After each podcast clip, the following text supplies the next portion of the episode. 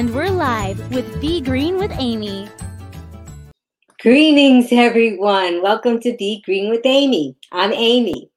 My husband Rick and I adopted a whole food plant based lifestyle in 2012, and we have had fantastic prescription free health results. And we also have maintained our combined weight loss of 130 pounds. And to help others who might be searching for answers for health or weight loss solutions, please like, comment, share, subscribe to Be Green with Amy and broadcasts like this because we need to get the word out. So, just toss voice. Let's welcome our guest. Robert Cheeke is a vegan, American bodybuilder, motivational speaker, and author. He is a vegan activist and spends his time touring the United States for speaking engagements and book promotions. He also runs a fitness site, Vegan Bodybuilding and Fitness. Be Green with Amy welcomes Robert Cheeke. Hi, Robert. Welcome. Hi, Amy. Thanks for having me. Really appreciate it. Oh, I am so glad you're here. I'm so excited. It's like I have to roll out the red carpet because you are just uh, such a big celebrity in the world of plant based eating. And I'm honored that you took the time to spend with us today. Yeah, absolutely. And I, I really appreciate you having me on and uh, excited to uh, to chat with you today. Yeah, we have a lot of different people in the audience today. I think a lot of different areas of the demographics. We have young people who are looking to build muscle. We have people that are looking to just get out of the chair, everything in between. So I think you're going to just be so helpful to everyone. Some people that are watching may not know too much about the plant based lifestyle and therefore may not know about you. Why don't you tell us about yourself? Yeah, sure. Thanks, Amy. Uh, you know, I've been doing this for 25 years now. I first became vegan in 1995 before the internet was around.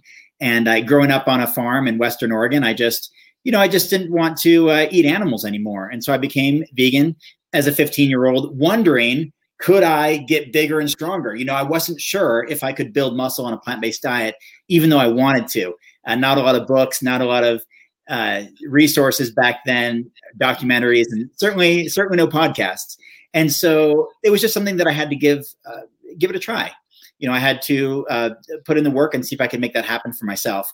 So at age 15 in 1995, weighing 120 pounds, I set out on a on a vegan athlete lifestyle, and eventually uh, won multiple bodybuilding competitions and became a champion vegan bodybuilder, and wrote a number of books and now I'm I'm up 100 pounds from when I became vegan. I know a lot of people are interested in a plant-based diet for weight loss, but there's also the ability to build muscle, which is something that I have been able to um, specialize in to some degree over the last quarter century. And so now I'm 220 pounds as a champion vegan bodybuilder and uh, working on new books all the time to show other people how you too can build muscle on a plant-based diet. That's so amazing. A lot of times we hear people going on this lifestyle, and yes, you're right, they're there for weight loss, but there are some people that are out there that are maybe trying to build muscle or in the program that way, and they want to improve their health and they want to do what's right, maybe by the environment and the animals too. But that's a scary thing. I hear. I don't want to lose my gains. yeah. yeah, absolutely. It's, but the beautiful thing about a plant based diet is that you can either uh, burn body fat and lower weight, or you can build lean quality muscle without adding a bunch of body fat as you build mass. And the reason why that is, Amy, is because uh, once we understand nutrient density and calorie density, we can create meal plans that support our goals. We can understand things like the Harris Benedict equation to, to know uh, approximately how many calories we expend every day based on our gender, age, height, weight, and activity level. And once you have that information and you're equipped with that info, then you can create a meal plan that's going to support uh, either a calorie surplus or a calorie deficit in order to build muscle or lose weight. And so it, it really gives an individual control over their their their I guess you want to call it, you know their body weight outcome by understanding uh, the the very important uh, knowledge about nutrient density and calorie density. And, and for example, let's just uh, give some people some examples here. So the most nutrient dense, which is basically nutrition per calorie or nutrients per calorie, uh, are, are leafy green vegetables. Those provide the best nutritional return on investment, but they're very low in calories, right? They're only like 60 to 100 calories per pound. Whereas on the far other end of the spectrum, you have oil that's that's 4,000 calories per pound. Okay, and, and foods all along that that continuum. But most of the ones on the far you know low side are leafy green vegetables, other vegetables, fruits, grains, legumes, uh, foods like that. Um, nuts and seeds are pretty far on the, the high calorie spectrum, but those aren't typically a, a staple in a lot of people's diet, more of a, a condiment or something you add to a meal. And so, what you get with a plant based diet is super nutrient dense food in low calorie form, meaning that you meet your nutritional needs without having to consume ex- excess calories.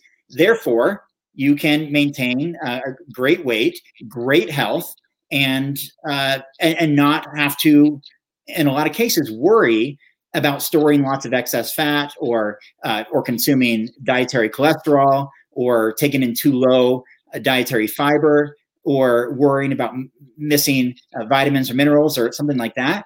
With a, a super diverse plant based diet of leafy greens and fruits and other vegetables, grains, nuts, seeds, legumes, you are poised to reach your nutritional needs as long as you consume adequate calories. Then you factor in exercise and specific goals and and consistency and work ethic and and all these other things. And then you can become a champion athlete if you like or you can lose 100 pounds if you like or you could gain you know a bunch of muscle if you like. And it all comes down to understanding things like the ANDI score the aggregate nutrient density index and knowing what are the foods that are going to provide the best nutritional return on investment and making sure we eat those foods it's so wonderful because this lifestyle, people say, oh, it, it might help me lose weight or it might help me gain weight, but it also can help in so many lifestyle diseases. So it's just this one size fits almost everything on the spectrum. And meanwhile, you can still regain your health or maintain your health and look good in the way that you want to. If you want to slim down or if you want to bulk up, either way, you just have to learn about it and learn how to manipulate it. I had a woman that was on, her name was Margaret Germain, and she had actually lost, said that she thinks adopting this lifestyle is like learning a musical instrument. If you want to play the piano, you're not going to learn in one lesson. You need a lot of time to learn nutrients and the calories and the movement and so forth because it's a different way of eating. Yeah, absolutely. And Amy, you know, when I first started, I was 15 years old didn't have a lot of my own money, didn't know exactly what to eat. I just knew what I didn't want to eat anymore. I did not want to eat animals or animal byproducts anymore. And so I had to learn as well. I didn't know what a lot of foods were. I'd never, you know, had certain foods um, that maybe are pretty common now. Probably even things like like avocados or or hemp seeds or flax seeds or something like that. As a teenager, you know, just mostly eating standard American diet type of food, I, I wasn't familiar with a lot of those types of foods, which now are um, much more prevalent in my in my diet. And like any nutrition plan, it, there's some sort of evolution along the way. I mean, you learn different things along the way. You discover different foods. You discover different preferences. Uh, you discover how certain foods make you feel, either negatively or positively. Uh, you start to understand and learn more about, about their nutrient composition, about what kind of uh, nutrition they provide for you, or what kind of negative nutrition they might bring uh, to the table, like in the form of processed, refined junk foods. Uh, they're foods that many of us like the taste of. They're very addicting. They're, um, you know, we simply like things like fried foods. We or we like things with butter on them or with chocolate on them, and that's just uh, to some degree our, our human nature based on what we've consumed in our, in our lives up until this point. And overcoming some of those food addictions is challenging. Um, it certainly is and we have to acknowledge that. But the more really good positive foods you can introduce to your lifestyle that take up more of the the calorie space in your stomach and on your plate and in your me- on your menu and in your nutrition plan that the less room there is for a lot of those junk foods. And and uh, and also just some sort of uh, awareness of of what we're consuming. You know, I'm not a big fan of of counting every calorie or anything like that.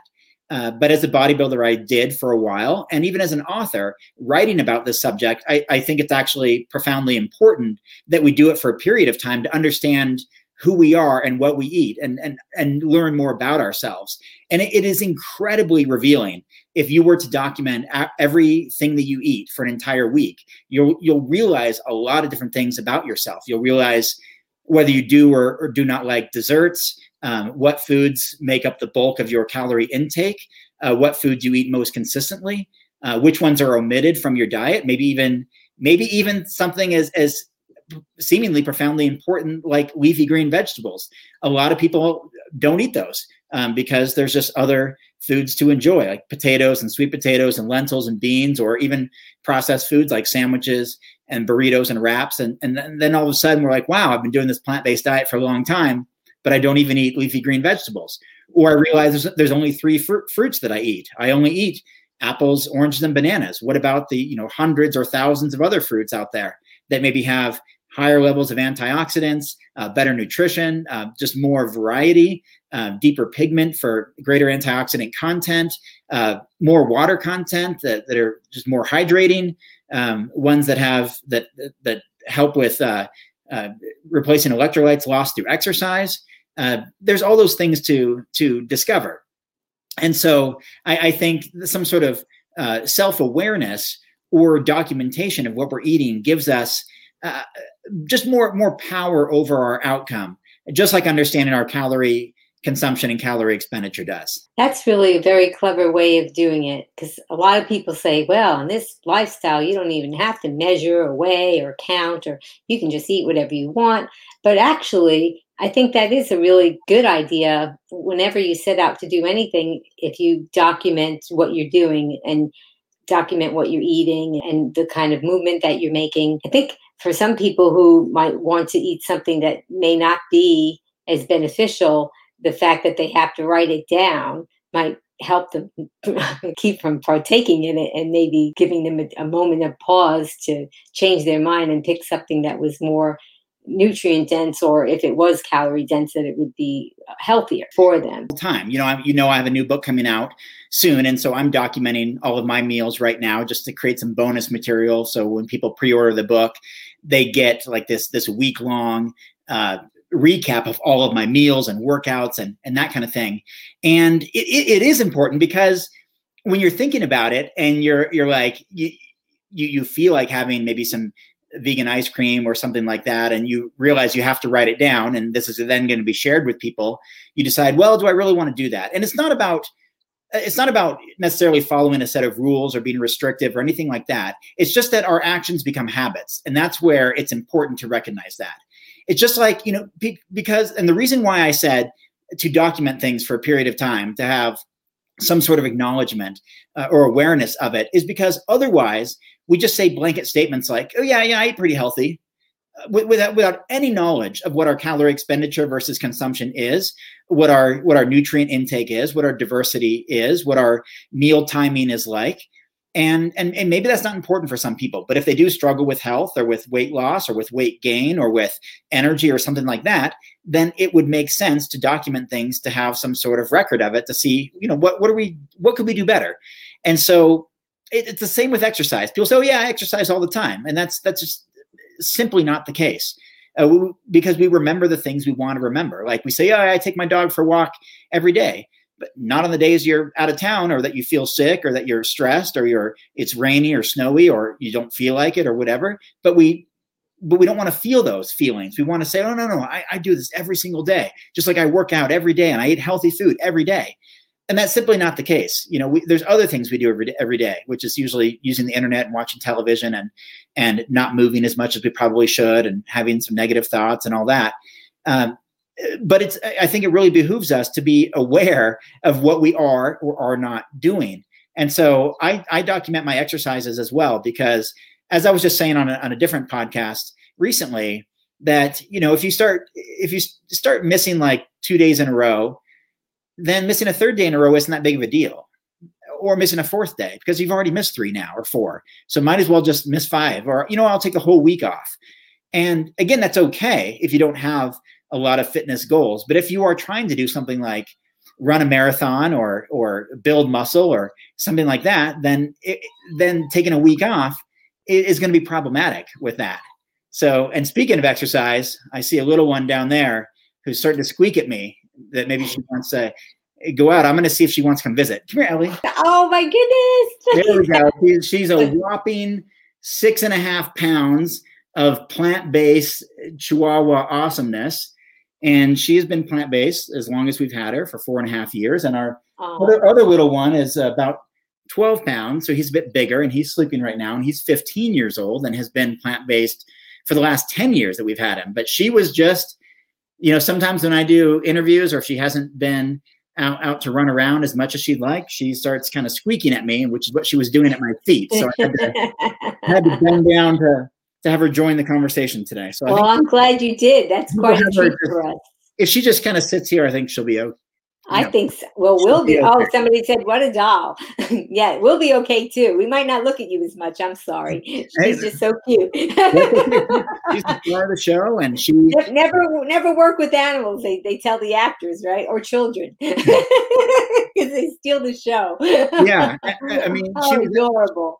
She's been at my feet when I write books and write for hours, and she hangs out with me. We do a walk, like I was talking about consistency and documenting. I, I have it written down. We we do a we go on walks every single day and sometimes for an hour or 45 minutes or 30 minutes it depends but uh, yeah she's out there with me all the time and and hangs out next to me when i work out if I, especially if i'm working out at home here with dumbbells and uh, it's again it's it's all about that consistency and what we really are doing and it's just kind of funny maybe that's why she started chirping when i talked about um, we, we take our dogs for a walk or we don't. Uh, you, said, you, said, the W word. Yeah, she, maybe she heard that.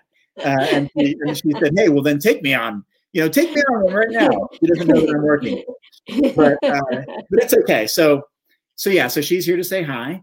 But um, all that to say, Amy, all that to say that, you know, I'm not a I'm not a stickler for, you know, people calorie counting, and I agree with people like Dr. Esselstyn who says you don't have to. But if you do struggle, if you do struggle with weight loss or muscle gain or with energy or with feeling well, then it makes sense to write down what you're eating to realize what the issues might be.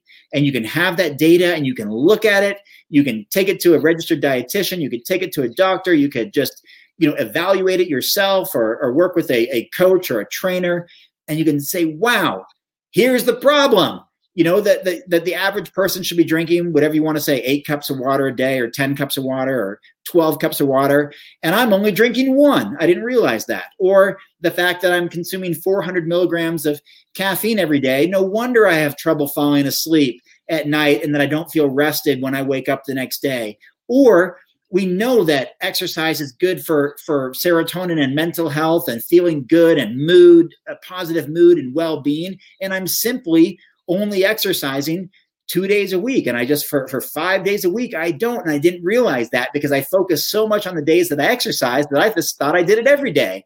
And this is these are every you know every walk of life every you know every group of people we know there are people who fall into that category of we're simply not doing the things that we think that we're doing. And and that's often what what what what holds us back. And I'll, and I'll give you one here's one quick analogy that that really hits home for me. And that is you know i've been trying to write books my entire life. I mean since this was a dream of mine since i was in the third grade in mrs young's class when i was eight years old. I wanted to write books. And i was in my 20s and i was talking to a, a president of a university. Um, in Portland, Oregon, and we were just having a conversation. And I told him that, you know, I'm gonna I'm gonna be an author someday. I'm gonna write books someday. And he said, "Well, how's that going?" And I said, "Well, I'm you know, it's coming along, and you know, it has its ups and downs and all of this." And you know, but I hadn't published anything yet. You know, he said, "Have you finished a book?" I said, "No, but I'm you know I'm getting close." And he said, "Here's what I want you to do, Robert. I want you to write two pages every day. I don't care if it's good. I don't care if it's bad. I don't care if it's garbage. I want you to write two pages every single day. And soon you've written a book. And so I took that approach and I and I and I wrote every day. And not just two pages. Some days were 10 pages, 15 pages, 30 pages, or four pages, or the minimum of two pages. But I wrote every single day. And within a short amount of time, I published my first book 11 years ago. And then when it came to writing another book, I followed the same advice and I wrote and I wrote and I wrote and I, I finished another book and then another book and then another book and and there are many people people i know people you know uh, you know uh, all around all around the world who want to write books someday. They, they just want to write a book. They want to tell their story, and everybody has the ability to do that or the capacity to do that, especially in today's self-publishing world. If you want to go that route, but it takes effort to write every day to finish a book, and for many of us, that book is just going to be uh, on the shelf unfinished. Um, unfortunately, sometimes forever. And that's the same with nutrition and, and exercise too, where people talk about, I, I, want to achieve these results. You know, I want weight loss. It means something to me. I want to be able to do it because it's meaningful to me. It's going to make my life different in this kind of way. It's going to make me feel a different way. But they don't put in the two pages every single day, uh, which is whatever that is for them exercising every day or or making uh, conscious food decisions or evaluating their calorie expenditure versus calorie intake in order to, to determine that they're in a calorie deficit in order to achieve that goal. So it's re- it's really universal. You're you're not um, you're not going to run a marathon tomorrow if you haven't been training for one. You're just you're simply not going to. It takes running every day. That's your two pages you know is running two miles every day or, or and then some days you run 10 miles or 15 miles or four miles or whatever the case is. Uh, and so i look at things like that as basically connecting the dots. What are my actions today going to impact tomorrow? As an athlete as a, a person as a healthy person as a writer, as somebody who has uh, health and fitness goals, what can I do today that's going to impact tomorrow? And how will tomorrow impact a year from now, and five years from now, and 10 years from now? And, and that's the way that I think. And that's that's the only way that that I've been able to become a champion bodybuilder. I mean, I was 120 pounds is the 1990s. I was vegan on top of that. I had no business in the sport of bodybuilding. And then I came in there and won multiple competitions. I competed at the 2006 Natural Bodybuilding World Championships. I, I was runner up four different times in, in bodybuilding competitions. I won oh, you know, overall first place multiple times. Uh, I was in all kinds of muscle magazines and I was able to write books about this doing something I, I really, you know, ha- had no business doing. And uh, the same with writing. I mean, I that wasn't part of my background, but it was something that I that I wanted to do. And so I worked at it and worked at it and worked at it. And soon I wrote books and then I sold lots of books and then I toured around the world and gave presentations in Asia and Australia and Europe and Canada and the Caribbean and all over the US. And, and then I landed a major book deal with the world's second largest publisher. And it all started with those little things more than a decade ago of writing two pages every day and positioning myself to be able to do this. And now talk to people like you and, and your audience and answer questions about how do you build muscle on a plant-based diet? Or how do you burn fat on a plant-based diet? Or how do you write a book? Or how do you reclaim your health? You do it by what you do every single day not just what you do when you feel like it or when it's convenient or when you're reminded of it or when you're in uh, the mood for it. It's what you do every day that determines your outcomes uh, in, in the future and and today.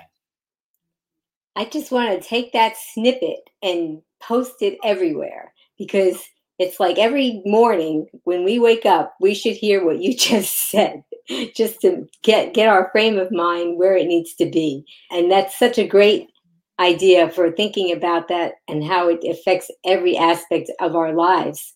So you had energy.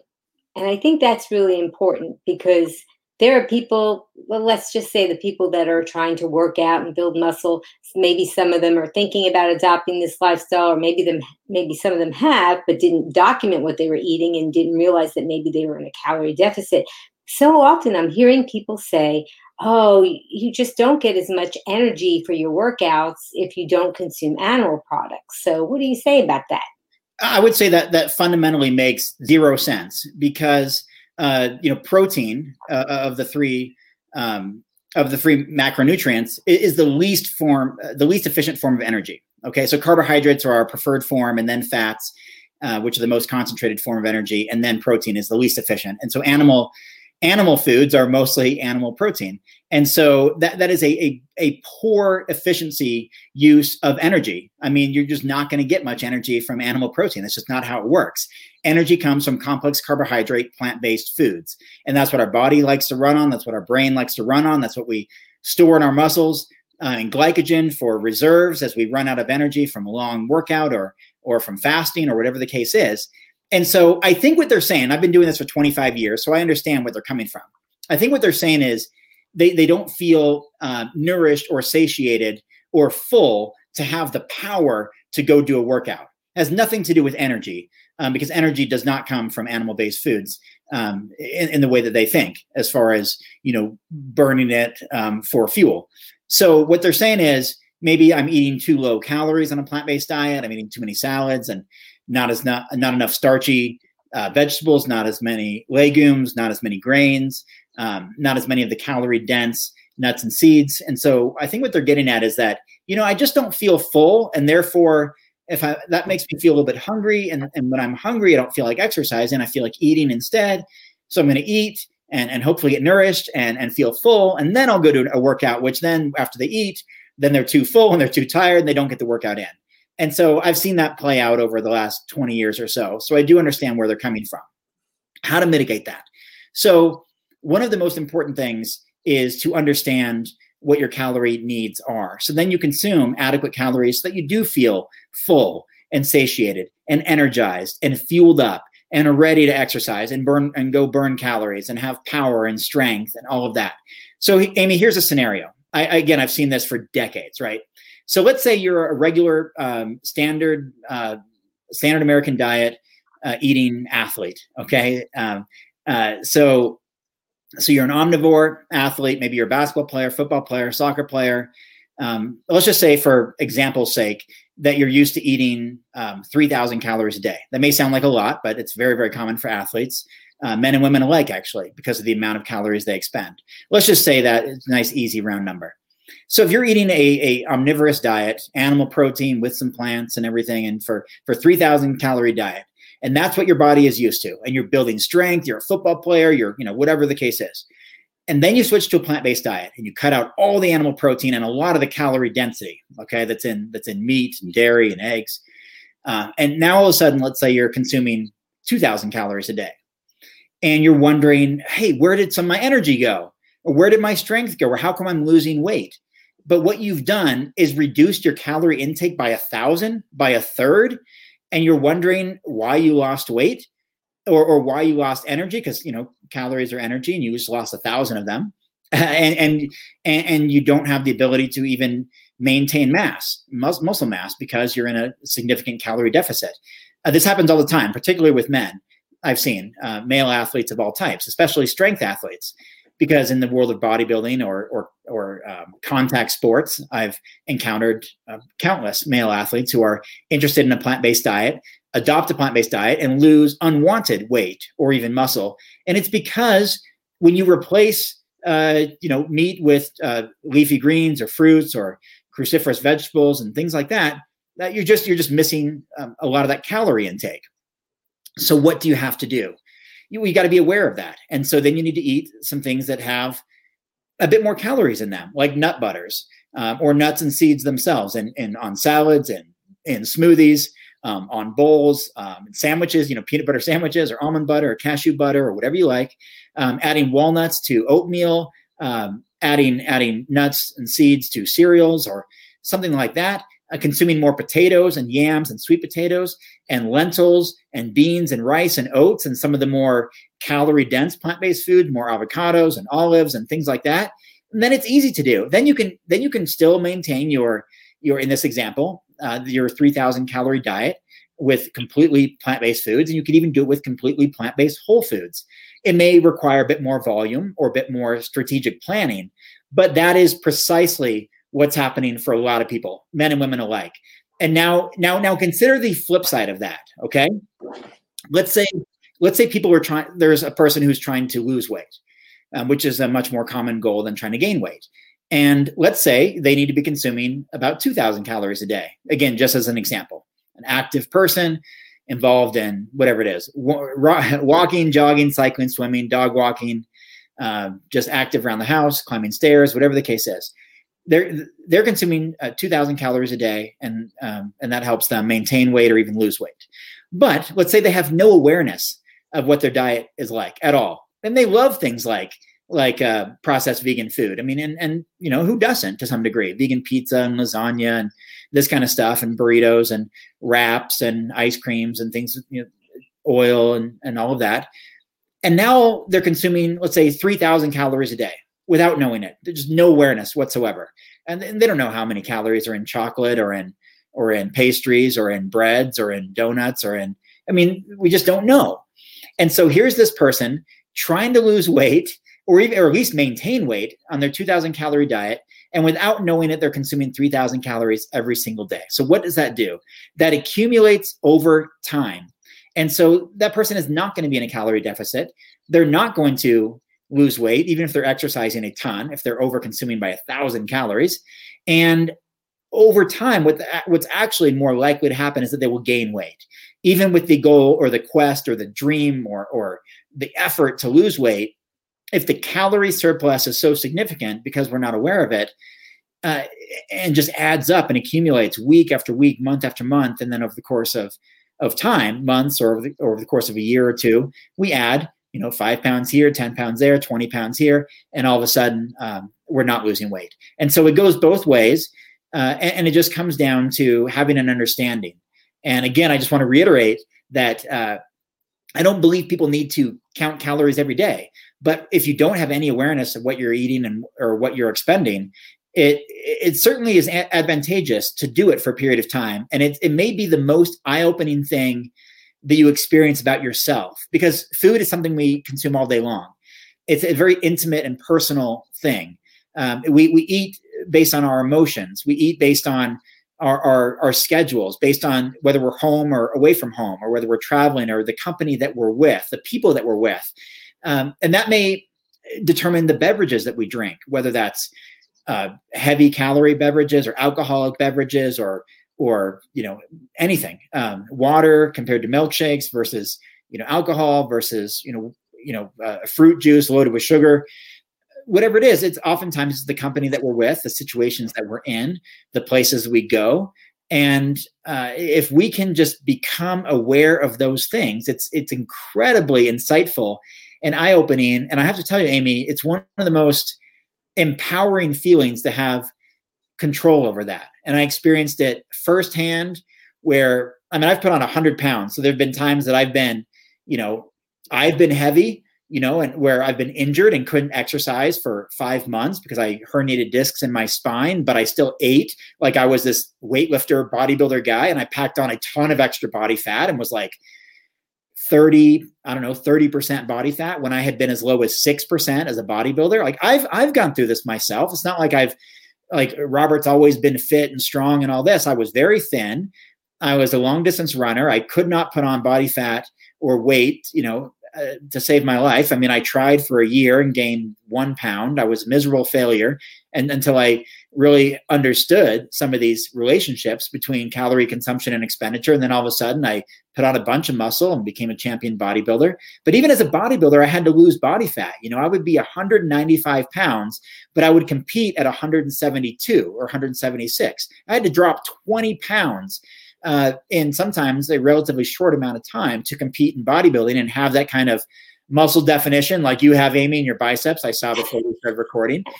Um, you know, I had to have that. I had to have the muscle definition, the veins, the low body fat, be able to see abs and muscle separation and legs and arms and back. So I became, eh, you know, almost like an expert in burning fat. And then I became an expert in building muscle and then building strength where I could, you know, lift significant weights um, very heavy weights uh, for my body size and all of that. And it and it and it, all, it was all because I had awareness. I I documented things for a, a period, so I learned about myself, what I do and and don't do, and what my preferences are, and where I'm lazy and or how I manage 1,440 minutes in a day to be productive or not productive. And then I had control, and that's such a powerful word. I mean, imagine how many people listening or how many people have you talked to, Amy, who would just love to be able to have control, let's say, of their of their weight loss or weight gain or just their body weight, or control of their energy levels, or control of their of their cholesterol levels or their health or whatever the case is. And in many cases, you absolutely can. And I've experienced that firsthand over the past quarter century. And I've known so many others who've been able to do that too. And it's it's uh, it's such an empowering feeling. And so I encourage everyone to experiment with that, play around with that, and and really learn a lot about yourself, and then you can a- apply whatever strategies that make sense to you, as in relation to what your goals are to help achieve them. Well, that is very empowering because I think many people throughout their childhood and even a lot of their adult life, they don't feel that they're in control. It seems that in recent years, anyway, we just want give me a magic pill or just tell me what I need to do within 24 hours and I want to look like you, you know.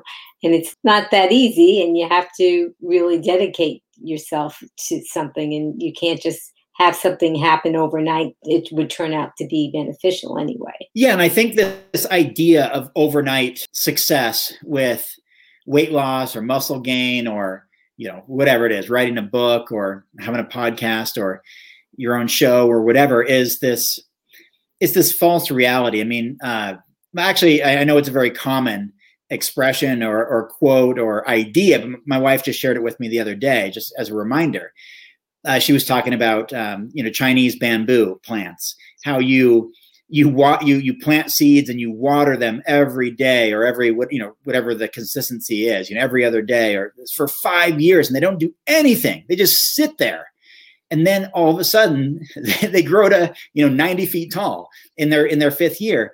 But it was that it was that continuous nurturing and watering and planting and and and caring that led to that result five years later.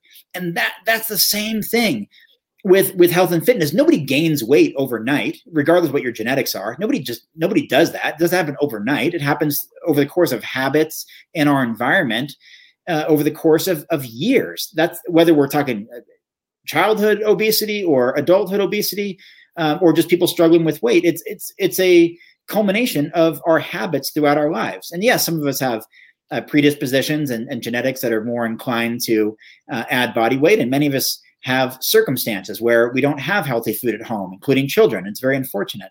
Where they're, whether they live in a food desert or they're just financially um, uh, limited, or they there's not a lot of education in the household about what types of foods to eat, and the fact that there's government subsidies on foods like like processed meats um, that are you know class one carcinogens or class 2a carcinogens and these are the foods that are affordable to eat hot dogs and chips and things that are fried and things that are uh, shelf stable and will last for years.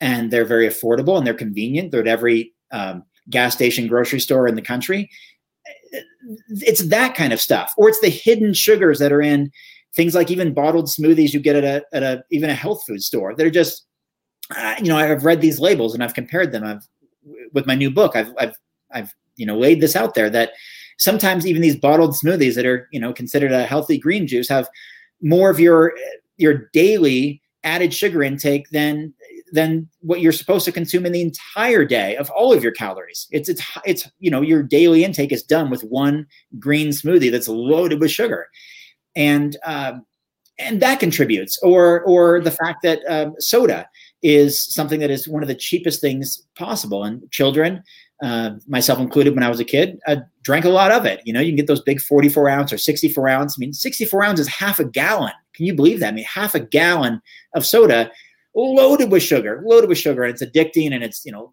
obviously tons of calories, and it's calories in liquid form, so you don't think of it as eating; you're drinking it, and that's one thing that baffles me a little bit, Amy, is that when I talk about, let's say, bodybuilding diets, and I talk about things like 3,000 calories a day or 4,000 calories a day, some people's eyes get really big like, who eats that much? And the people who eat that much are often regular everyday people. Regular everyday people eat three to 4,000 calories a day no question absolutely in their their liquid consumption their alcohol consumption their pizza consumption their pastry consumption their bread consumption their oil consumption their butter consumption their dairy consumption their meat consumption. Loaded with calories and they're but they're the ones that are that are just mind blown uh, that someone can actually eat 4000 calories a day when they are in fact doing it and it's leading to obesity and to health problems and and and those you know that leads to inactivity that leads to a lower desire or, or confidence to then go do things like exercise or go to the gym. Um, it, it, leads to uh, feeling more lethargic or having some aches and pains because your joints are carrying around more weight and you then you're less likely to engage in these in these exercises or more even more likely to uh, succumb to some sort of injury to an ankle or knee or lower back because of the situation that you're in. And so that's why I do like to share some of these ideas about knowing how many calories are in something. You know, I just had three bananas before this uh, this uh, this this interview today. You know, about 120 calories per banana, but they're they're they're super nutrient dense. I also had some apples and some water and some uh, uh, antioxidant drink from a aronia berry, which is uh, uh, more antioxidant rich than blueberries or acai berries, although less common. And you know, I'm aware of how many calories are in those things, just as you know, I may be aware of the 250 or 300 calories in a typical frozen burrito, a plant-based frozen burrito. But you, but you can look at three or 400 calories in a, a little chocolate bar, or uh, the the super calorie density in cheese or ice cream or or or meat. And being aware of that can just help us make decisions uh, when we go to the grocery store. And one thing I've been saying for 15 years on tour, and maybe you've heard me say, is I, I, I oftentimes, and this is totally true, um, not that I do it all the time, or maybe even not super recently, but probably within the last few weeks, I'll be in a, gro- a grocery store and I will ask the question to myself, just quietly in my head, you know, what will this food do for me? Will it will it help me or will it hurt me? Really, nutritionally? Like sometimes, sometimes I want things like, you know, potato chips or corn chips or vegan ice cream or frozen pizza, or I see a great deal and I can't turn it down. It's like buy, you know, buy one get one free or whatever. But I have to say, is this helping me or is this hurting me? And then I've got to move over as often as I can to the produce section and say, this is my nutritional return on investment. This is what I've got to do if I want to be the best version of me. And and I think that's the quest that we're all on. What's the best version of ourselves and how do we get there? And it takes discipline, it takes accountability, it takes being honest with ourselves, which is not always fun because I have to confront myself and say, Robert, you are addicted to caffeine you're addicted to added sugar in food you are addicted to the way this this hot you know warm textured processed maybe let's say it's a pizza food uh, makes you feel and it reminds me of my friend chef aj who i'm, I'm sure you uh, you know uh, who has the famous line. In fact it's even in my brand new book that comes out in two months uh, when she's talking about food and junk food specifically. She says if it's in your house it's in your mouth. Because a time will come when you are tired, when you're stressed, when you're lazy, when you've eaten through a lot of the other stuff in your house, like produce, then you're like, well, this chocolate thing's just staring at me, or this big bag of chips has been there for like two months, or this vegan ice cream is not going to eat itself. Like, I don't know, it's a Saturday night, I'm watching a movie, let's just do it. And then that's what starts this snowball effect of you know okay now i had this thing well okay i had this thing i'm going to go have this other thing now because why not i already i already messed up so to speak and uh, and now i don't feel like exercising. And since i missed yesterday at the gym and it's now closed on a sunday at this certain hour i'm not going to make it in time you know why bother? And i'll just figure it out next week. And then maybe next week work gets busy or life gets busy or uh, a pandemic hits and you can't go to the gym or you know something happens. And so really at the end of the day it's it's about personal accountability but those are words that people don't like to hear. And so i use words like showing up i learned that from Sonya Looney who's in my new book from rich roll who's in my new book uh, from scott jurek from rip esselstyn uh, people i interviewed recently that just show up every day you know show up and, and start your day with like i just shared with you you know, uh, some fruit and some water and some antioxidants and some real energy, um, and and go from there. And and start by exercising or having a a uh, you know a positive attitude for the the day ahead and the 1,440 minutes we have. How do I make the the, the most of that? Um, those are the kind of things that I think we need to focus on. And and even if it's under the umbrella of personal accountability, we can think of it as consistency. We can think of it as goal setting. We can think of it as actionable steps, or we can simply think of it as showing up. Just show up day after day and eat healthy food, stay hydrated, exercise, smile often, and, you know, or be like me and have a dog sleeping on your arm, and all of it helps. I just love everything that you say. It's so inspirational, and it's things that we really need to keep these words in our thoughts because our thoughts really seem to determine our actions. And if we can keep these kinds of motivational thoughts in our minds, it would surely be helpful. Muscle building is important, I think, for everyone. I mean, for some people, it could be that they want to compete like you have. But for some people, I think important for everyone, actually, it's important to have muscle because we need to have strong bones. And if you don't have muscle, then you don't have strong bones. So, as somebody who's just starting out and maybe they're just kind of the person with the remote control in their hand for the TV and they're on their computer or their whatever device all the time and they they don't have a dog or if they do the dog doesn't get a w-a-l-k what would you suggest? I didn't want to say the word you never know. Yeah i, I nodding i was smiling i appreciate that.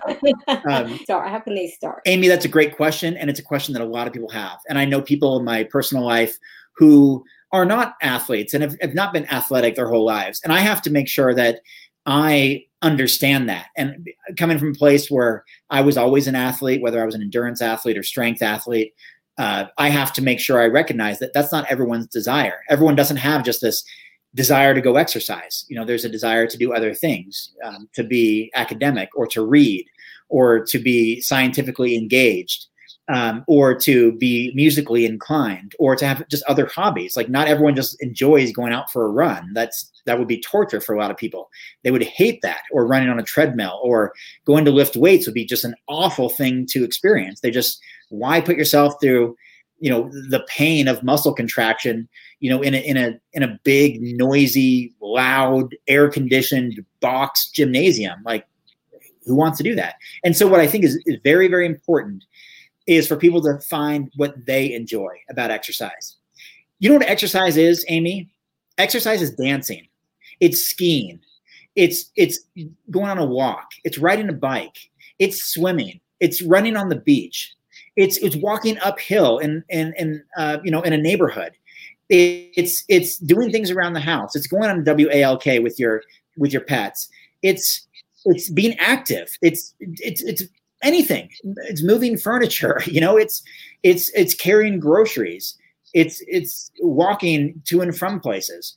Um, that you know cannot be taken for granted. Like we have to understand that those are forms of exercise. Uh, playing basketball, playing tennis, uh, you know, throwing a throwing a ball or playing catch with a with a friend, a child, a parent, a loved one. Um, doing something that gets your heart rate up, that gets your muscles engaged. That's adventurous. You know, you know, putting on a a, a tight t-shirt or a or a hoodie and going to the gym to lift weights is not for everybody. If that's not for you, don't do it. But find something that that does work for you. You know, and for some people that is something like dancing or being part of a team sport or hiking is a very common one or even walking. And the more we can do for our, our lower body, you know, if we're able to, uh, it, the better because then we start building up those those those leg muscles and we help with bone density and um, and I was talking to uh, Dr. Dean and Ayesha Sherzai uh, recently, and they have a great, uh, brand new best-selling book right now too um, uh, about about Alzheimer's. And they were, but they were they were talking about exercise being leg exercises being the most important ones that you can do, even for for brain health. It's just there's something about training legs that is is very very uh, beneficial. And so one of the things that I personally do is I love hiking. Um, I currently live in Colorado, but spent a lot of hiking time in Arizona uh, and Oregon uh, and Los Angeles, California, and places that I've lived.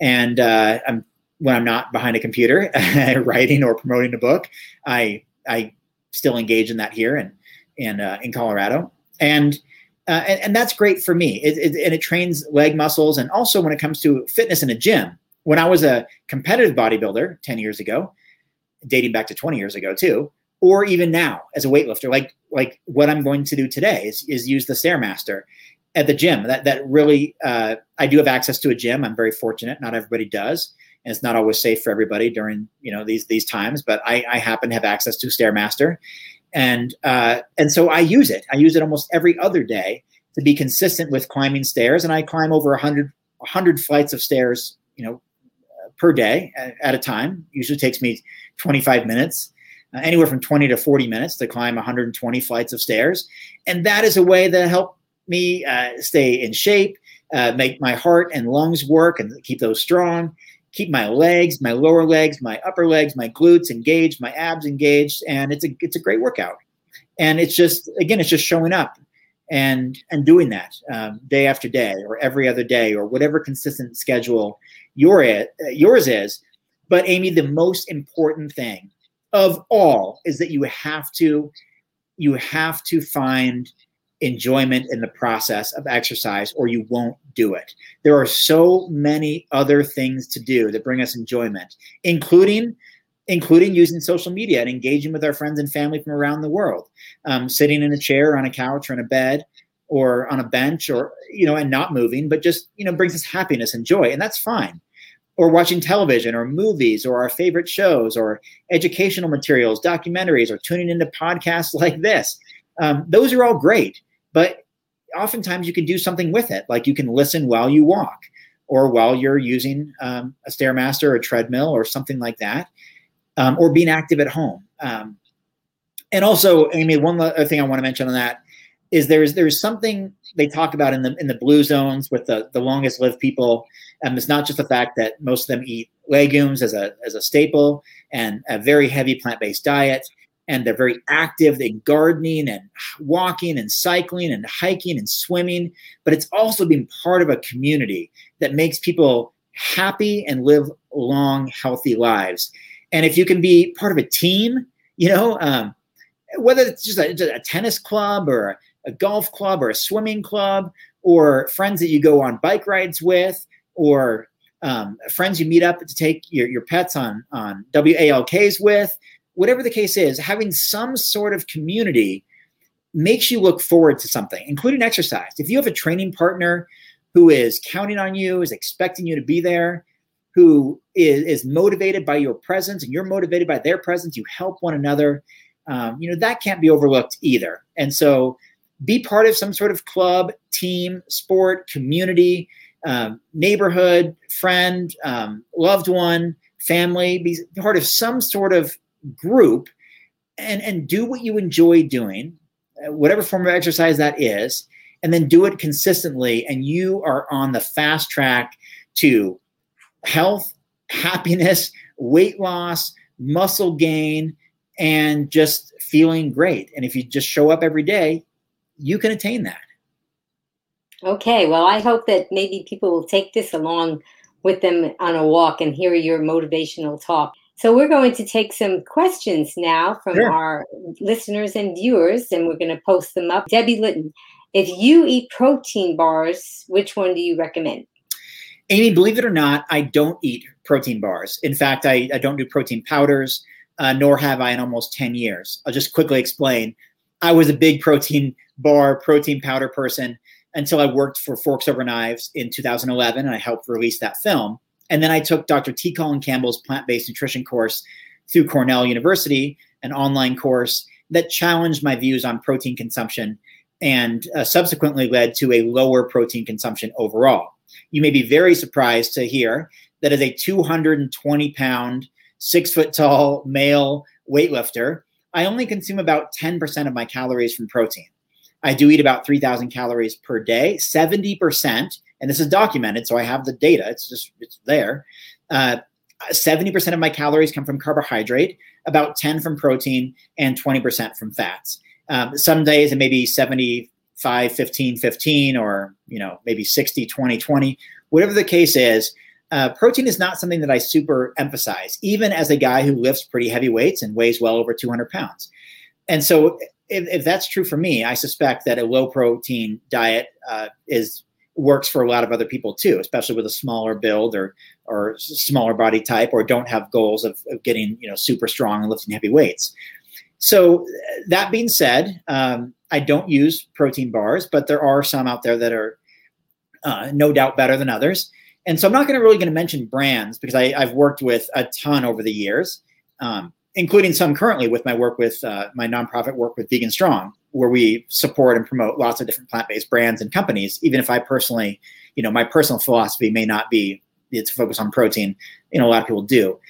So I won't mention brands, but I will just say, you know, look for uh, look for bars that don't have a lot of added sugar. Uh, look for bars that have all natural ingredients.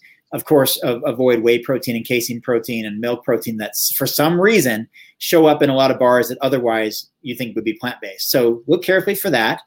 And the, the cleaner the bar, the better. Um, I, I, do consume some Lara bars because they're like four ingredients. There's nothing sports enhancing or supplement, you know, about them or, or protein rich. They're just dates and and nuts, you know, and like four or five ingredients. And I do eat some Lara bars, but other than that, um, you, you know, I, I maybe I'll just quickly add this that a lot of bars labeled as protein bars actually have three times the level of carbohydrate uh, than protein in those bars, or or maybe uh, double the amount of fat. I mean, they could just be just as aptly be called the carbohydrate bar or a fat bar. Uh, often throwing protein on there is a is a pretty big marketing thing. Um, they're, they're literally, most protein bars have three times the level of carbohydrate, therefore three times the calories coming from carbohydrate, and they could really be listed as a carbohydrate bar, what we call as an energy bar, but protein sells a lot more. So um, what I would say is just you know eat, eat, regular you know regular food you know um, especially pre or post workout i eat bananas and and berries and potatoes and yams and oats and things like that. Um, applesauce you know super convenient. I've got one you know sitting right here. Like this is to me this is just this little um, i mean that's it. Uh, organic apples like that's it. That's what's in here. Organic apples blended up but it's in a little convenient pouch. Do something like that and and don't don't super stress the protein.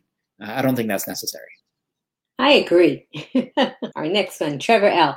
How do you keep your macros? Okay, I don't know what I'm saying, but I'm going to read it. How do yes, you keep your macros at the level they need to be to sustain your gains? Okay, so what, what Trevor's asking about is your macronutrient mac, macronutrient consumption. So how do you balance out your carbohydrate, protein, and fat consumption to sustain your specific goals when um, all those contribute to your total calorie consumption? So as I was just saying, for my 3,000 calorie diet, 70% of my calories come from carbohydrates, about 10% from protein, and 20% from fat. So how do I do that?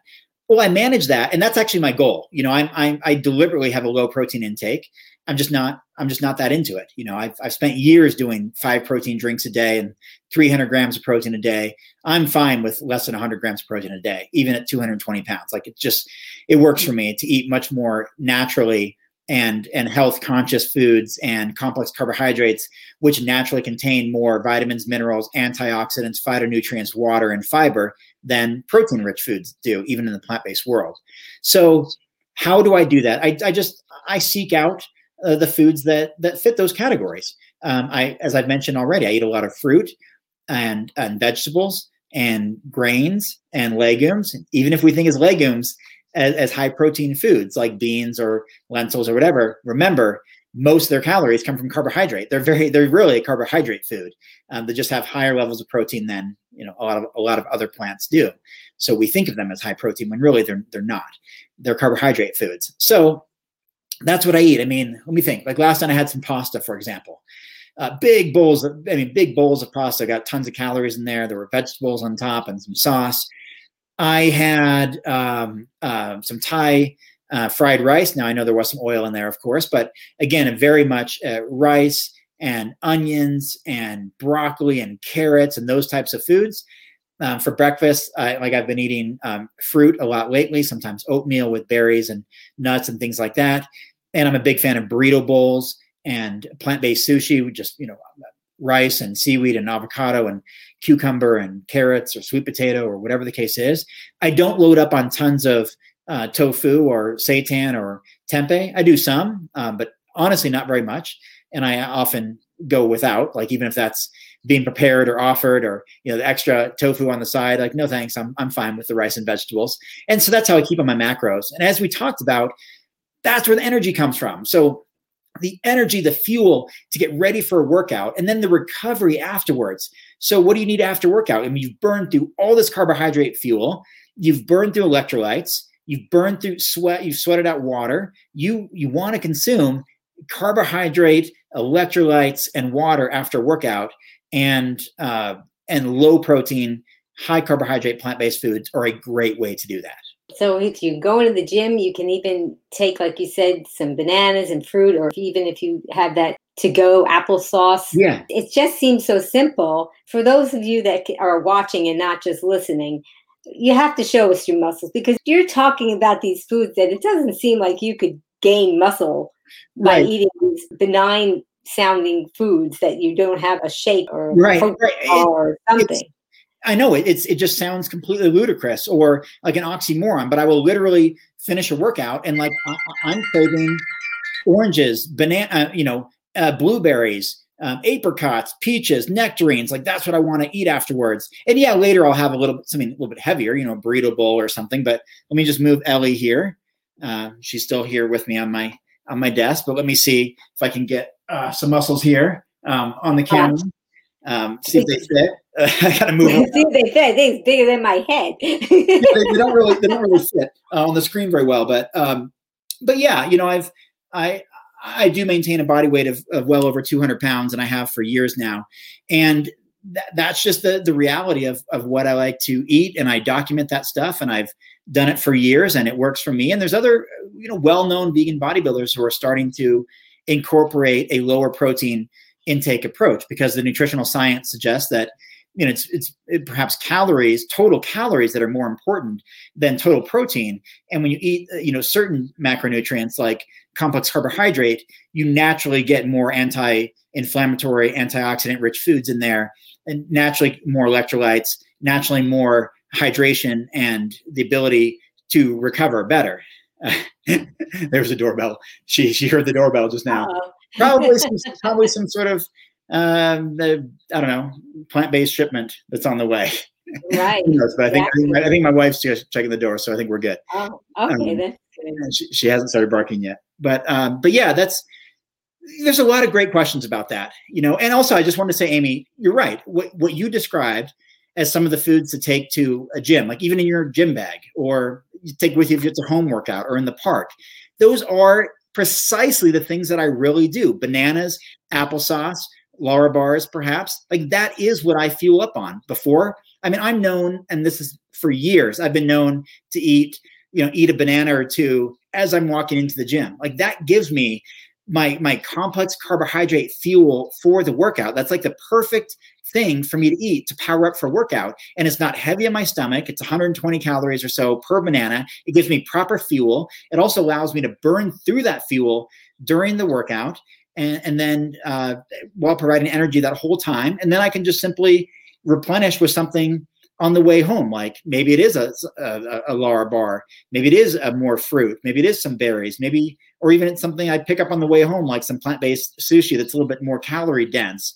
Or I, I grab a burrito on the way home, or simply I, I typically just come straight home and I I have a post workout meal uh, of whatever you know is already at home. You know, a, a minestrone soup, uh, you know, something like that, a lentil soup, uh, a rice and bean and vegetable dish, you know, whatever the case is. Well, I'm glad that you talked about that too. And I'm sure that in your book, that would be a great resource to find out what you do eat specifically. So that could give people great ideas. You know what, Amy? Not only that, my new book, which is called The Plant Based Athlete, it comes out June 15th, but you can pre order now anywhere Amazon, Barnes and Noble, whatever. In that specific book, I interviewed 60 world class plant based athletes, including a dozen Olympians, a dozen world champions, tons of professional athletes. And about 25 of them have a section in the book which shows their sample day in the life. So you can actually see the sample meals and workouts of Olympic athletes, world class athletes, professional athletes right there in the book. And we have people like like James Wilks from the Game Changers and Scott Jurek and Brendan Brazier and Fiona Oakes and Christine Vardaros and Jehina Malik and Natalie Matthews and David Carter, who was in the NFL, and David Verburg, who's an Olympic gold medalist in uh, sprinting, um, a bunch of different swimmers and people like like Rip Esselstyn and Darcy Gaither and Vanessa Espinoza and incredible uh, Orla Walsh. I mean, incredible men and women. Andreas Andreas Vojta, who's an Olympic uh, uh, Olympic athlete runner from Austria and a 38 time national record holder. Um, and and Korin Sutton, who's won 20 bodybuilding competitions on a plant-based diet, and you get to see like what they eat. You know, uh, some some some from some of these game changer athletes like Dotsie Bausch, uh, to Rich, you know, people like Rich Roll in the book, and uh, it's just uh, it's really great. And of course, I contribute mine as well, and so does my co-author Matt Frazier. And so you get to see what athletes of from all different backgrounds, endurance to strength to pro- professional to Olympic to world champion, uh, what they eat behind the scenes. And even even the book has 60 recipes. Almost all of them, almost all 60 contributed by these world class plant based athletes. So it makes it super unique. There's never been a book like this. There's never been a book that reveals so much about what the best plant based athletes in the world, men and women, do behind the scenes. Even their grocery lists for some of them are listed there. From Olympic athletes to world champions like Sonya Looney and, and Julia Murray list you know like what they grocery shop for. And it's just it's so cool to see behind the scenes. And even as i read the book over and over and over and over during the editing process uh, you know after i wrote it you know, I got inspired every time. I, I kept getting inspired, even get emotional sometimes reading the stories of these athletes who overcame so much. There's even somebody in the book who who was over 420 pounds, who lost 240 pounds and is now an ultra running champion. Josh LaJaunie. Uh, I mean, just the things that he overcame, or people who overcame drug addiction and then became Olympic medalists, or Robbie Balenger's run across America yeah, um, it was 3,175 miles he ran across America in only 75 days. Do the math. It's a it's a marathon and a half every single day. Um, you know, and, and what they and, and what their mindset was like, what they ate to fuel that endeavor. How Rip Esselstyn set a world record in his in his late 50s in the 200 meter backstroke and swimming, like as a result of his dedication, years following a plant based diet and a positive attitude and working hard. And it's, I mean, uh, it's just it's just incredible. And and and like Fiona Oakes, who who uh, lost her kneecap, I think she was like I don't know five or six years old or something, and was told that she will she would never run, uh, and now has gone on to set Guinness World Record, uh, multiple Guinness World Records in ultra marathon running, and she represents her native country of England in um, in marathon running and and I think half marathon running and 10k as well, and has um, and has set course records on uh, I don't know six or seven different continents. She's even running a, a, marathon on Antarctica, if I understand it correctly. And it's just really it's just really inspiring. So I think I think people are going to love the plant based athlete for its uniqueness and how there's there's nothing else like it out there.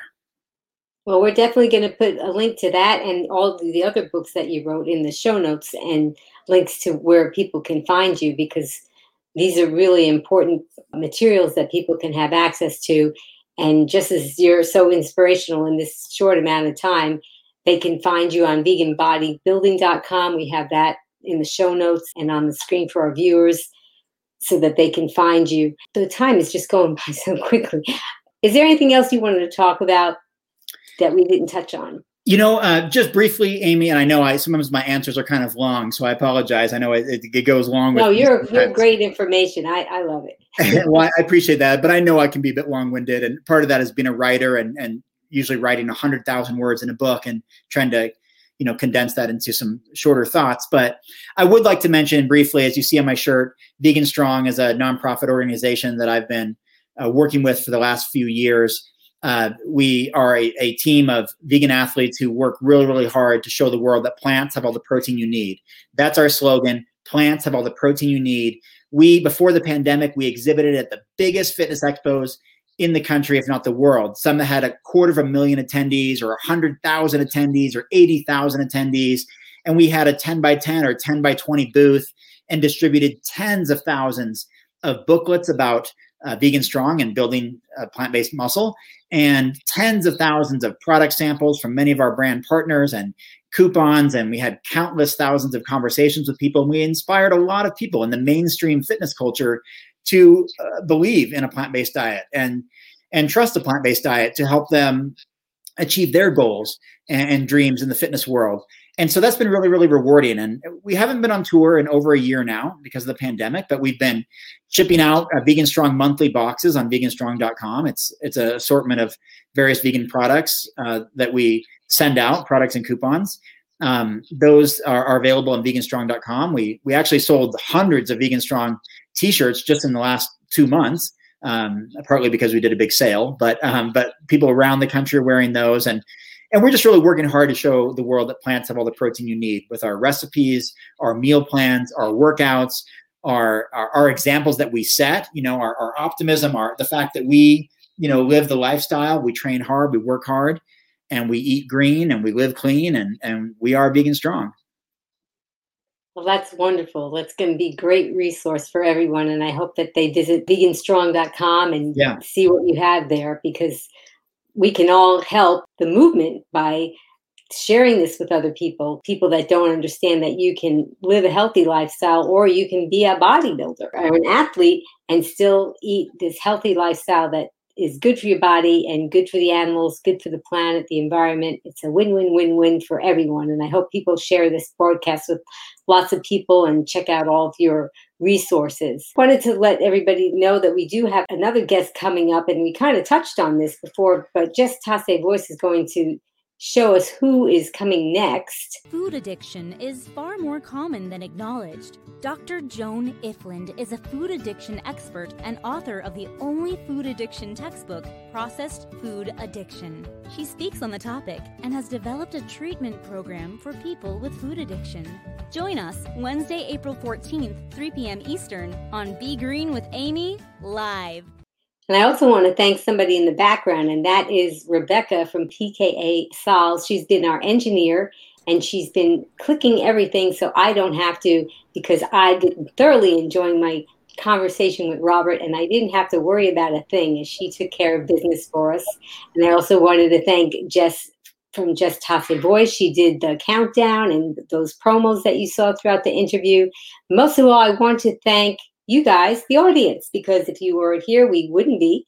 And if you can please like, share, subscribe, or comment, let's get this information out because there's lots of people out there that can benefit from this lifestyle. And if they don't know about the benefits and they don't know that they can do it in different walks of life, whether they're trying to build big muscles like Robert has or just regain their health, it's going to help everybody. And if you can do that, and also, what you can do is you can type in, along with Robert and me, we're going to be saying my tagline, which is be strong, be well, and be green.